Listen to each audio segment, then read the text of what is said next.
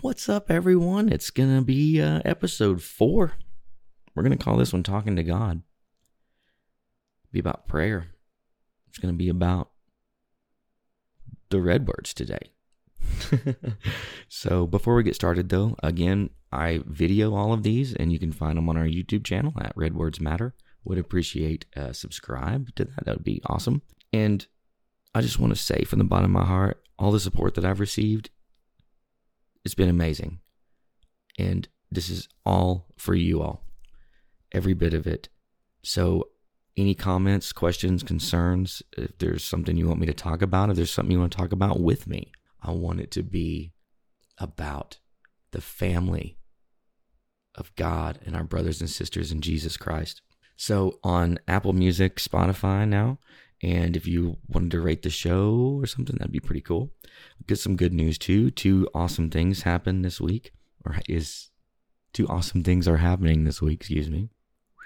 We got a Discord set up. So you can, if you're on Discord, we'd love to have you there. In that channel, you can suggest shows. There's a prayer request thing. And if I get enough support behind it, I would like to start filming these podcasts live. A place you can come in and watch or doing some kind of like open discussion live where we can communicate with each other and share our ideas to everyone. And the big news is the website is up, redwordsmatter.com. So hopefully you'll check that out, and you can find our all the information. All the episodes are on there as well. So all right, so let's move right into it here. Today we're going to be in Matthew chapter 6. When Jesus talks about teaching about prayer. And I'm calling this Talking to God because when I first became a Christian, prayer felt really odd because it's like, how do I talk to God? I'm a grown adult here, and God had just scared the living crap out of me, and I was freaked out. It was a really rough time in my life, and I know that I needed to pray. How do I pray? How do I open up this conversation with God, with someone that with a God that I was not good to? A God that probably, I know I can say a God that had every reason not to like me very much. So I'm going to start reading here, Matthew chapter 6. I'm going to read out of the NIV and the NLT today. We'll start in the NIV. Matthew chapter 6, verse 5. Red words. And when you pray, do not be like the hypocrites, for they love to pray standing in the synagogues and on the street corners to be seen by others. So he's saying, don't publicly pray. Don't pray for a show. Now, he's not saying that you should never publicly pray, because there are certainly there are times you should pray in public, but it shouldn't be made a scene. You shouldn't be praying to try to look or appear a certain way to someone. This is between you and God. But when you pray, go into your room, close the door, and pray to your Father who is unseen. Then your Father, who sees what is done in secret, will reward you. The meaningful prayer is you and God. And when he says, go into your room, close the door, pray to your Father who is unseen. If no one sees you pray, that's a lot different, isn't it? Because then when it's just between you and God. You're not doing it for anyone else. Now, there are certainly times that you should be praying with other people. There are certainly times that you should lead prayer. Or if someone comes to you and wants you to pray with them, absolutely. Jesus is not saying don't do that. This is more of saying don't do it for show. When you do it for the real reason. And God will know. And when you pray, do not keep babbling on like pagans, for they think they will be heard because of their many words. And he's not saying don't pray for a long time. There's certainly nothing wrong with that. The idea of just going on about nothing just for the sake of going on is more what he's talking about. And I've heard prayers this way, that they're, Jesus really does say it the best, just to babble on, but it's almost like in a prayer, I've heard prayers that are just I mean, they're amazing. The way that they're said, and it's like it's written down and studied. I mean, and granted, we have a family prayer, okay? I wrote a family prayer, and it kind of goes on a little bit, but it's very specific about there's a certain reason why there are different parts of it. And the parts that are in there are very concise. And when he says, your Father knows what you need before you ask him. Think about that. He knows what you need before you ask him, but he still is encouraging you to talk to your Father. That's interesting, right? Because if the Father knows, then why do we even have to ask, right? That communication with God is so important for us and in our lives, and for in my opinion, for many reasons, and a lot of them are literally to get us through the day, to give us the confidence that we need, and to show God that we submit and we still need God to show us the way. So now let's talk about, starting at verse 9, let's talk about what Jesus does right here, because this is so cool. What Jesus does in Matthew chapter 6, verse 9, it gives us an amazing outline for how to pray to God. And he says verbatim, this then is how you should pray. Hey, let me tell you how to do it. And really, you can memorize this. You can say this exact prayer. Most people, a lot of people know it. Or you can use this as an outline of how to base your prayer. Because there are more than one way to pray to God. So let's read through this. I'm going to read the NIV version in full, and then I'm going to go to the NLT, and we're going to break it down. Verse 9, Matthew chapter 6, NIV.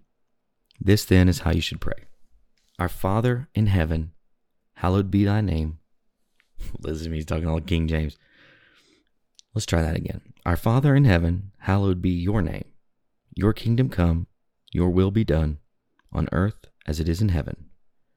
Give us today our daily bread, and forgive us our debts, as we also have forgiven our debtors. Lead us not into temptation, but deliver us from the evil one. So now let's move over to NLT, and let's break this down. Our Father in heaven, may your name be kept holy. It's a lot of different ways to say that exact thing. And what he's saying is, God is the Father in heaven. Recognize he is divine. Recognize God is holy. He is divine. Father God, you are holy. You are the one. May your kingdom come soon. May your will be done on earth as it is in heaven. God, please send your Son back to us. God, come and get us here on this earth. Come and get us soon. Bring your will to earth as it is in heaven. God, move us in the direction here on earth as we would be moved in heaven. Let us do here on earth as we would do in heaven, as you do in heaven. Give us today the food we need, or our daily bread. And this, I believe, has two meanings. Of course, the food that we need to nourish our bodies, but also what we need to nourish our soul. Jesus talks about this, like in the temptation of Christ, when he tells Satan, men cannot eat on bread alone. Clearly there, he's not talking about eating a loaf of bread. It is what we nourish our soul with. It's our fruit. It's the fruit of life. It's the fruit of God, the fruit of the Holy Spirit. The Word of God nourishes our soul. Give us the food that we need, God. Lead us. Send us the Holy Spirit. Forgive us of our sins as we have forgiven those who sin against us. It's very important to ask God for forgiveness of your sins. It's very important to say your sins. It's very important to recognize your sin and recognize that it is wrong. Then you can be forgiven. And don't let us yield to temptation, but rescue us from the evil one. So there's a couple things I want to break down here. And the first one being talking about forgiveness of sin. Because the very next thing Jesus says, verse 14, if you forgive those who sin against you, your heavenly Father will forgive you. But if you refuse to forgive others, your Father will not forgive your sins. So think about that. It's as important to forgive each other, forgive your enemies, forgive the people in your life that you thought you would never forgive. And if you don't forgive them, God will not forgive you. That's pretty powerful. So when it says, do not let us yield to temptation, I'm going to go to the NIV. Let's see what it says. Lead us not into temptation. Lead us not to temptation. So it's not that God is tempting us. And I'm going to skip to James for a second here, because James illustrates this really well. So James chapter 1, verse 12. James says, God blesses those who patiently endure testing and temptation. Afterward, they will receive the crown of life that God has promised to those who love him. And this is the important part. Verse 13. Remember, when you're being tempted, do not say, God is tempting me. God is never tempted to do wrong, and he never tempts anyone else. And this is really, really cool. Temptation comes from our own desires, which entice us and drag us away. These desires give birth to sinful actions, and when sin is allowed to grow, it gives birth to death. So temptation comes from our desire. In the NIV, it says it really interesting too. When tempted, no one should say, God is tempting me, for God cannot be tempted by evil, nor does he tempt anyone. But each person is tempted when they are dragged away by their own evil desire and enticed. So remember, it is not God that is tempting us. It is when we are enticed by our own evil desire. So when we pray, pray that God gives us wisdom to recognize our own evil desire so that we're not enticed by that desire, so that then does not tempt us. Deliver us from the evil one. This is also something that says deliver us from evil. Jesus called Lucifer, Satan, the devil, the evil one. Deliver us from the evil one. So when we are led into temptation, when our own desire, when we're enticed by that, when we get dragged away, because we've all been there, when that happens, we're praying to God to deliver us from that. Deliver us from that evil. So this is where I started with prayer. When I read this, I was like, okay, at least here's a good place to start. And I want to just briefly here, before we wrap it up, talk about a few different types of prayer. There are these unspoken prayers with God. And there are even times that I don't even know what to say. And Jesus says, don't be like them, for your Father knows what you need before you ask him. And sometimes when you pray to God, you don't have to say anything. You can say, God, feel my spirit, God. Know what is in my heart, God. You can communicate with God that way, through a feeling, because God already knows. There's not a right or wrong way to pray. And I'm going to go ahead and tell you my favorite prayer. And it's, God,